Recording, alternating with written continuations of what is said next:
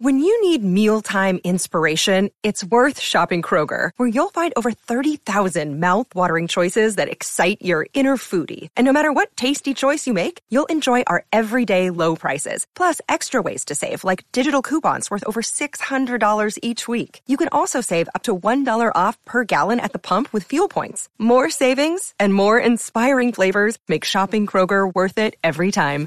Kroger, fresh for everyone. Fuel restrictions apply.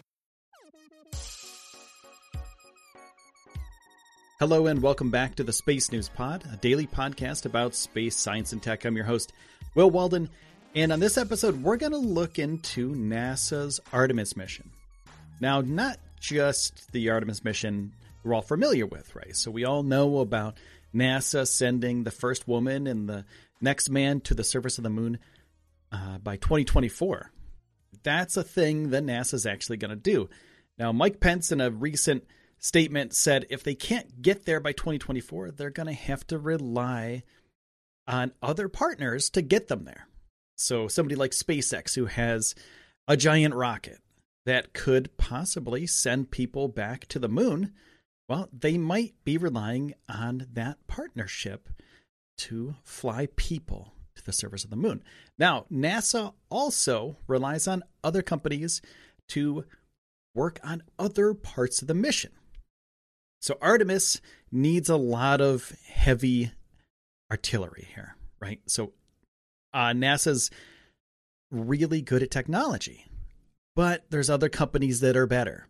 So Hewlett Packard Enterprises, as it says here in this uh, TechCrunch article, it says NASA's new HPE built supercomputer will prepare for landing Artemis astronauts on the moon.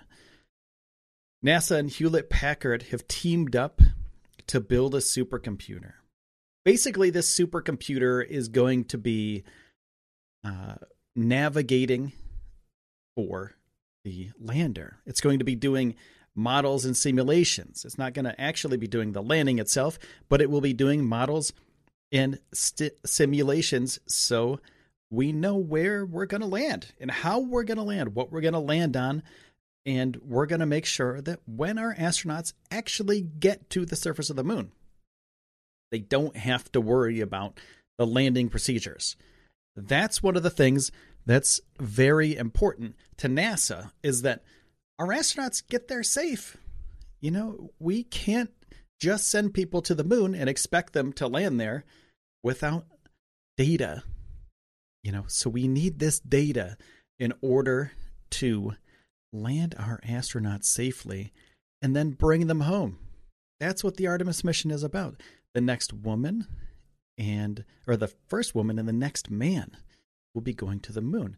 So this new supercomputer is called Aitken, named after American astronomer uh, Robert Grant Aitken, and it can run simulations at up to 3.69 petaflops of performance power. Aitken is custom designed by Hewlett Packard Enterprises and NASA to work with Ames Modular Data Center, uh, which is a project from uh, 2017. They started that.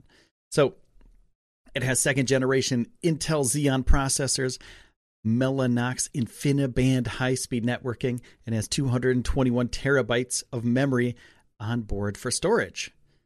And it took four years for NASA and HPE to build this thing. Um, you know, and this is one of those things that you don't really think about when you think about moon missions. You always think about, okay, people are going to go to the moon. Cool. They have a pod they're going to land in, right? They're going to walk out on the moon surface. Cool. But that's not it. There's a ton of other stuff that goes on in the background. There's a lot of development, there's a lot of science, there's a lot of engineering and technology that goes on before the rocket actually launches. And this is a part of that. So, this supercomputer by HPE will allow NASA's Artemis mission to get to the surface safely and land properly so we can bring our astronauts home. Now, I want to say thank you to everyone who's been tuning in today, and thank you to all my sponsors. Thank you for everyone who has been supporting the show. I appreciate it. If you want to support the show more, go to patreon.com slash space news podcast, or you can hit me up on Twitter at Space News Pod or on Facebook at Space News Pod. So thank you again for taking the time out of your day to spend it here with me on the Space News Pod. My name is Will Walden. I'll see you soon.